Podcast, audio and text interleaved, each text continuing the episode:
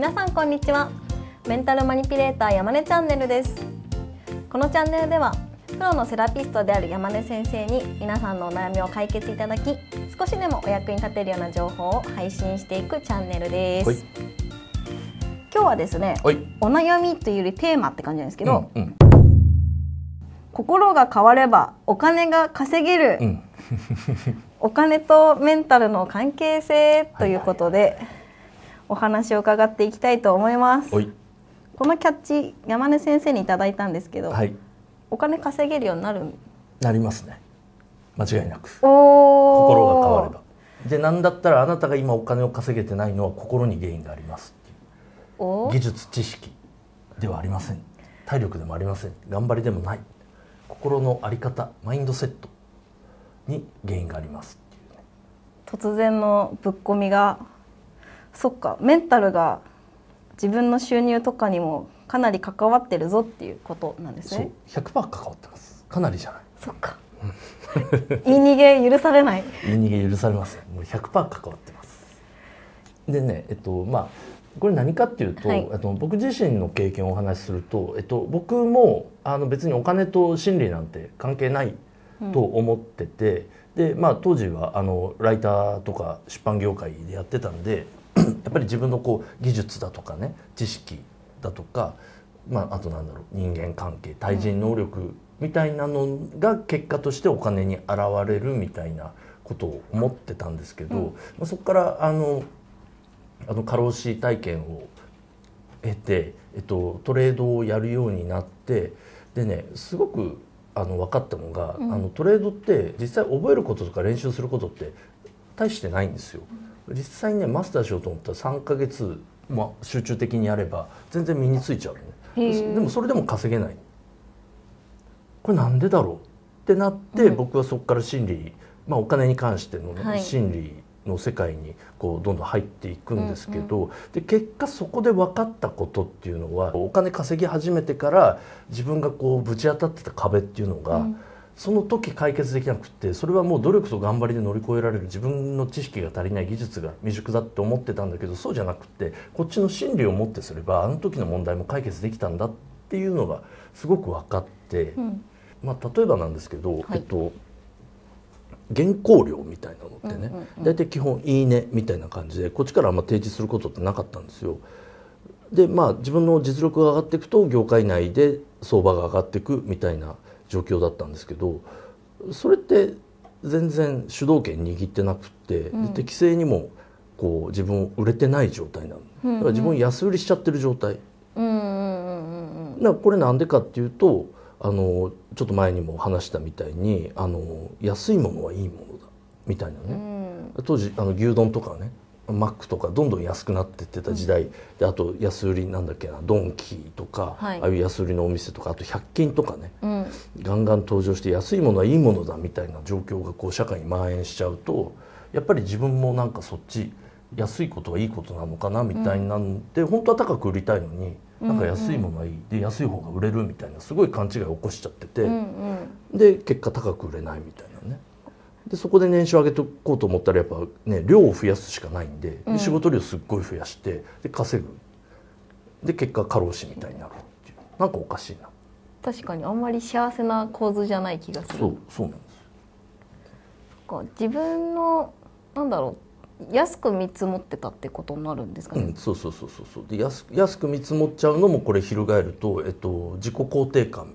うん、自己重要感みたいなところにこう行き着くっていうかね。そっかメンタルだ。そう人間の心理に行き着くんですよ。うん。だから自己重要感って自分はこれぐらい稼いでいい人間だってうんうん。稼ぐのが当たり前だって思ってるとそれと同等の金額稼げるのね、うん。自分なんてこんなもんだって思ってるとやっぱこんなもんだっていう金額しか稼げない、そういう仕事しか選ばなくなっちゃったりとか、でこれも心理心理の影響だったりするんですよね。逆に自分の仕事にだって価値があるって思ってたら買い叩かれたら戦えるはずですそう。でなんだったらもう引き受けないとかね、うん。そういうことできるはずなのにそれができないのはなぜかっていうとそもそも自分を高く設定してないっていう心理の問題だったりするんですよね。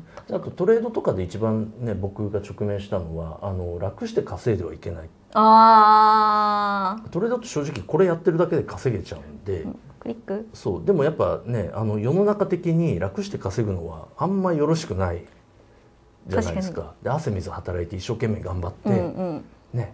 っていう方がこう美化されて、うん。いいことってされてるじゃないですかろくでもないみたいな価値観ありますよねそうの。そうそうでそういうのがやっぱこう自然と入ってきちゃってるね。洗脳みたいな形で、そうなってるとその状態でこうやっててもいくら稼げないし稼いできてもなんか変な変なことやって損しちゃったりとか、うん。あれ結局何かっていうと自分の自分がこう洗脳されてて楽して稼いじゃいけないってこう思い込んでたから楽して稼げるようになってくるといやいやこんなんじゃいけないってね。でもそれ分かんないんですよ。うん。意識化されてないから潜在意識レベルで洗脳されちゃってるから、うんうんななんでこんなことになるのかな？だから意識レベルではなんでこうなるのかな？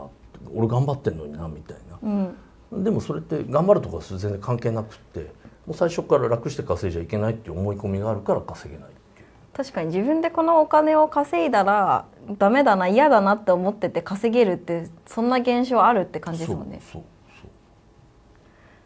じゃあこれ翻せばですよ3ヶ月でお金の稼ぎ方マスターしてノイズなかったらめっちゃ稼げる？極端な話ね本当に稼げる人ってね12週間で稼げる人いるんですよ。でそういう人をやっぱ天才とかって人は言うんですけど別に天才じゃなくてお金に対する そのノイズがない。うん。でやったことがそのままお金に反映されるっていうだけ。で、うんうん。そこで変なこう邪魔が入んないっていうそういうマインドセットだとすんなり稼げますよね。お金のノイズってすごい根深そうですよね。だって親に多分なんかその楽して稼ぐのはなんかろくな金でもないとかそうそうそうお父ちゃんが一生懸命働いてくれてるから食えとるんやでとかなんかそういうこと言われたこと全くない人の方が少ないんじゃないかって感覚的に思っちゃうよねであとニュースでねなんかお金絡みのなんかうん。犯罪があると、ほらお金持ちはこういう悪いやつでとかね、うんうんうんこういうことやってみたいな、ね、最近もなんかありましたけどね。ね。どっかの電力会社に、ね、あの金なんかな なんだっけ小判のまんじゅうみたいな。話ありましたけどね。別にあれはお金が悪いわけじゃなくって、はい。やってるやつらが悪いだけで、うん。お金は何も悪くない。それをお金イコール悪いものお金イコール汚いものみたいにやっぱ子供って勘違いして思っちゃうんですよね、うん。ああいうニュース見ると。うん、やっぱお金って怖いんだねとか。いや違ってお金って単なる道具だから。確かにだからお金ってねだから道具なんですよ。単なる交換する時に使うための道具なのに、それにこう感情が乗っかっちゃい乗っかりやすいんですよね。うんうんでそこにこうどんどん自分がこう侵食されるというかそういうもんなんだなと。お金イコール怖いとかね、はい。お金イコール悲しいとか。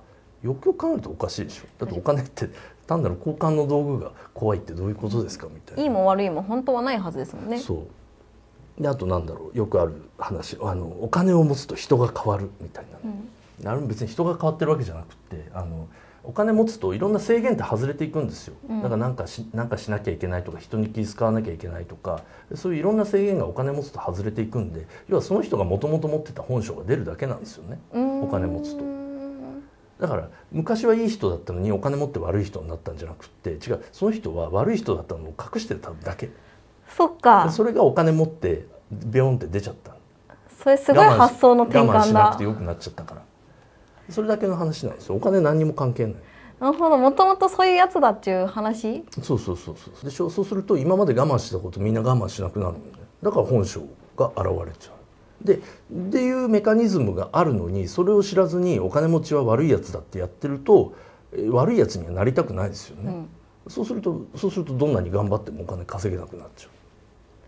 こういうなんか心理的な作用がねまあいろいろそういう仕組みが。ねそうそうそうお金のノイズは取り除けるものあもちろん取り除きますよ。とで取り除けるんですけど、えっと、やっぱお金って日々毎日使うじゃないですか。でそのたんびにお金に対して何かこう印象を得てるんで、まあ、やっぱりある程度の時間と労力とかあとああの整った環境みたいなのは必要だったりもするんですけど、まあ、その辺をクリアできれば、まあ、間違いなくあのノイズはクリアできますし僕自身もクリアしたし、うん。僕のクライアントさんも、まあ、みんないっぱいクリアしてる人いっぱいいるし。うんうん。